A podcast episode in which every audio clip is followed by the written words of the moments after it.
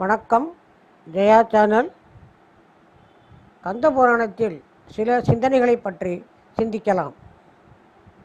ஓம் தத் புருஷாய வித்மகே மகாசேனாய தீமகி தன்னோ சண்முக பிரசோதையாது. ஓம் சண்முக கடவுள் போற்றி சரவண துதித்தாய் போற்றி கண்மணி முருகா போற்றி கார்த்திகை பாடா போற்றி தன்மடர் கடப்பமாலை தாங்கிய தோடா போற்றி. திருமணத்திற்கு எழுந்தருளல். இவ்வண்ணம் நிகழ்ந்து கொண்டிருக்கையில் மலையரசன் நெருங்கிய சுற்றத்தோடும் நிறைந்த அன்போடும் திருக்கயிலாய மலையை அடைந்தான். நந்தி தேவரது ஆணை பெற்று உயிர்க்கு உயிராகிய சிவபெருமான் சேவடியை வணங்கி நின்று எம்பெருமானே ஆதியில் அகில உலகமும் ஈண்டருளிய அன்னையை காதலோடு மனம் உரிய திருவிடம் கொண்டீர். சோதிட நூலோர் குறித்த நன்முழுத்தம் பங்குனி உத்தரமாகும். அந்நாளே இந்நாள். ஆதலால் இமயமலைக்கு எழுந்தருள வேண்டும் என்று விண்ணப்பம் செய்தான். ஈசன் அதற்கு இசைந்தருளினார் மலையரசன் விடைபெற்றுச் சென்றான். உடனே ஈசன் நந்திதேவரை கருணையோடு அழைத்தார். நம் திருமணத்தை காண்பதற்கு சிறந்த ருத்ரகணங்கள் திருமால் முதலாயினோர் இந்திராதியர்கள் எல்லோரையும் வரவழைப்பாயாக என படித்தார். ஆணைப்படியே எல்லோரையும் நந்திதேவர் வரவழைத்து ருத்ரர்கள் சிவகணங்கள் தேவர்கள் இவர்களை தனித்தனியாக வகுத்து தம் கை விரலால் சுட்டி ஈஸ்வரிடம் காட்டி பிரம்பேந்தி நின்றார் அப்பொழுது பிரம்மதேவன் பல வகை நகைகளை பொற்பீடத்தின் மீது வைத்து எடுத்துக்கொண்டு வந்து ஈசன் முன்னே வைத்து வணங்கி ஐயனே உமக்கு விருப்பம் இல்லை வெறுப்பும் இல்லை. அடியேம் உய்யும் வண்ணம் மனம் உரிய திருவிடம் கொண்டீர். ஆதலால் திருமேனியில் அணிந்துள்ள அரவப்பணியெல்லாம் கலைந்து இச்செவ்விய அடிகளை அணிந்து கொள்ள வேண்டும் என்றான். அப்பொழுது பெருமான் புன்னகை கொண்டு அன்புடன் நீ தந்த இந்த நகைகளை நாம் அணிந்து கொண்டார் போலவே மகிழ்வுற்றோம் என்று தம் திருக்கரத்தால் அவற்றை தொட்டு அருளினார். பின்பு தம் திருமேனியில் அமைந்த அரவங்களே ஆபரணமாக விளங்கும்படி ஈசன் தம் திருவுளத்திலே கருதினார். அவை அவ்வண்ணமே ஆயின. உலகமெல்லாம் படைத்து காத்து அழிக்கும் பரம்பொருளாகிய ஈசனுக்கு இச்செயல் அரிதாகுமோ? அதனைக் கண்டு யாவரும் கைகூப்பி தொழுது நின்றார். முன்னொரு கால் திருமாலும் ஐயனும் தேடிக் காணாத தேவதேவன் உமாதேவியாரிடம் செல்ல திருவிடம் பற்றினார். அக்கருத்தை அங்கே இருந்த தலைவருக்கு குறிப்பினால் உணர்த்தினார். இமய மாமலைக்கு எழுந்தருளினார். ஈசனார் மணக்கோலம் கொண்டு இமய மாமலையிலே எழுந்தருளிய போது மங்கையர் அப்பெருமானது அற்புத திருவுருவை கண்டு வணங்கி கங்கு கரையற்ற காதல் வெள்ளத்திலே மூழ்கினார். எம்பெருமான் அணிந்துள்ள நகைகளும் தரித்துள்ள பொன்னாடையும் பூசியுள்ள கரவே சந்தனமும் புனைந்துள்ள புதுமலர் மாலைகளும் அவருடைய இயற்கையான பேரழகை மறைத்தனவே என்று மனந்தளர்ந்தார் சிலர். முறுக்கமைந்த நெ- நெடுஞ்சுடை முடியுடைய செம்மேனி எம்மானியை நோக்கிச் சென்று மனமுருகினார் சிலர். காதலுற்று விரும்பி கருதினார் சிலர். தோழியரோடு பெருகும் காதலை பேசினார் சிலர். பல பல பேசுதலால் வரும் பயன் என்னை?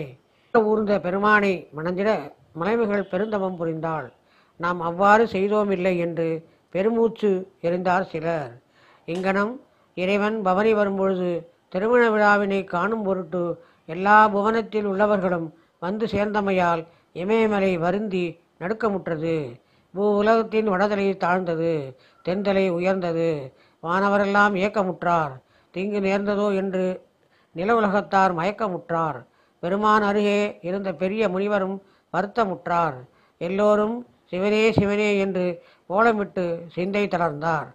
அது கண்ட ஈசன் புன்னகை புரிந்து அடியார் துயரம் தீர்க்குமாறு நந்திதேவரை நோக்கி கடலே கையகத் தடக்கிய அகத்திய முனிவரை இங்கு அழைத்து வருக என்றார். முனிவரும் வந்து இறைவன் திருவடியில் பணிந்தார்.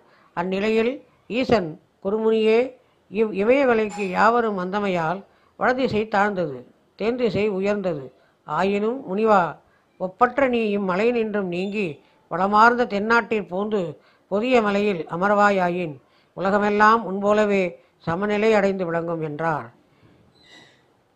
பிறை அணிந்த பெருமான் இங்கனம் படித்தபோது இனிய மொழியுடைய தமிழ் முனிவன் அச்சம் எய்தி ஐயனே அடியேன் செய்த குற்றம் ஏதேனும் உண்டோ?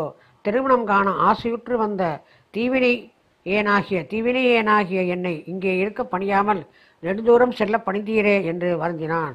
அப்பொழுது எம்பெருமான் முனிவரை அமர்ந்து நோக்கி உன்னை போன்ற முனிவர்கள் உலகத்தில் உண்டோ? அன்னவாகனமுடைய பிரம்மனும் உனக்கு நிகரல்லன். ஆதலால் நீ கருதிய எல்லாம் தவறாமல் முடிப்பாய். வேறுள்ள முனிவராலும் தேவராலும் இக்காரியம் ஆகுமோ? யாவரினும் சிறந்த பேறு பெற்ற உன்னாலேயே முடியும். ஆதலால் இப்பொழுதே புறப்படு என்று அருளை செய்தார். அவ்வுரை கேட்ட முனிவர் எம்பெருமானே இப்பணியை எனக்கு அருள்கூர்ந்து அருள்த்தீர் ஆயினும் இங்கு நிகழவிருக்கும் தெய்வ திருமண காட்சியை கண்டு வணங்காமல் போவதற்கு இயலவில்லையே. நெஞ்சம் வருந்துகின்றதே என்று விண்ணப்பம் செய்தார். அம்மொழி கேட்ட கைலிநாதன் முனிவா மனம் வருந்தாதே. புதிய மலைக்கு செல். அங்கு வந்து நாம் திருமண காட்சி தருவோம். மனமகிழ்ந்து காண்பாயாக. எம்மை நினைத்து அம்மலையில் சில காலம் இருந்து பின்னர் முன்போலவே எம்மிடம் வருவாயாக என்று திருவாய் மலர்ந்தருளினார். தமிழ் முனிவன் மனமகிழ்ந்து சிவபெருமான் சேவடியை பன்முறை வணங்கி கைகூப்பி தொழுது பெருமூச்செறிந்து பிரியா விடைபெற்று தென்திசை நோக்கிச் சென்றான். பொதியம் என்னும் பெயர் பெற்ற மலையில் முனிவன் போய் அமர்ந்தபோது வடதலையும் தென்தலையும் துலாக்கோல் போல் சமணமாகி நின்றன. உயிர்கள் எல்லாம் துயரம் ஒழிந்து ஈசனை துயித்து மகிழ்ச்சியுற்று இருந்தன.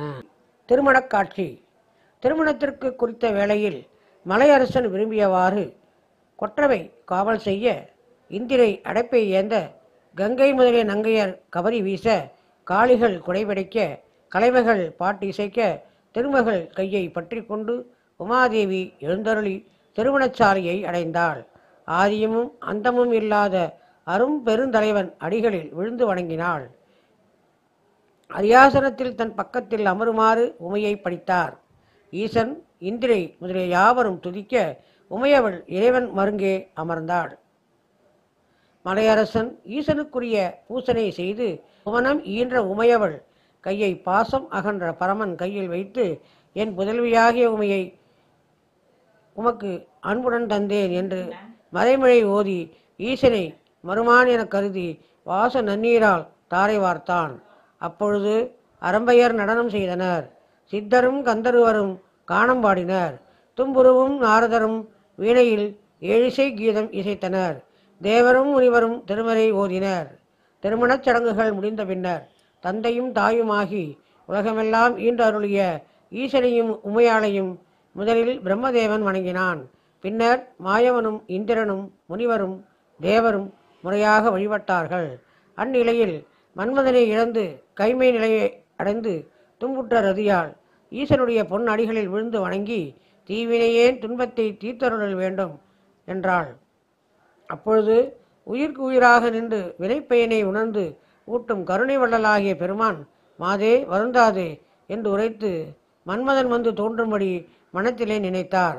உடனே முன்னைய வடிவத்தோடு தோன்றிய மன்மதன் உமாதேவியாரோடு வீட்டிருந்த சிவபெருமானது பொன்னார் திருமணியை வணங்கி துதித்து ஐயனே அடியேன் செய்த பெரும் பிழையை பொறுத்தருள் வேண்டும் என்றான். அது கேட்ட பெருமான் மைந்தா சீற்றம் உட்- உற்றால் அன்றோ இப்பொழுது சீற்றம் தணிவது மனம் கலங்காதே. நமது கண் அழலால் எரிந்த நின் உடலம் பொடியாகி அப்பொழுதே போயிற்று. ஆயினும் ரதிதேவி வேண்டுகின்றார். ஆதலின் அவளுக்கு மட்டுமே உருவத்துடன் தீ விளங்குவாயாக. என ஏனைய வானவர் முதலிய யாவருக்கும் அணங்கனாயிருந்து உன் அரசியலை நடத்துக என படைத்தார். பின்பு மண் உயிருக்கு உயிராகிய ஈசன் இடப வாகனத்தில் எழுந்தருளி உமையா உமாதேவியரை பக்கத்திற்கொண்டு முன்போலவே வானவரும் பூதகணங்களும் உடைசூழ பொன்மயமான இமயத்தை விட்டு கைலாய மலையை அடைந்தார்.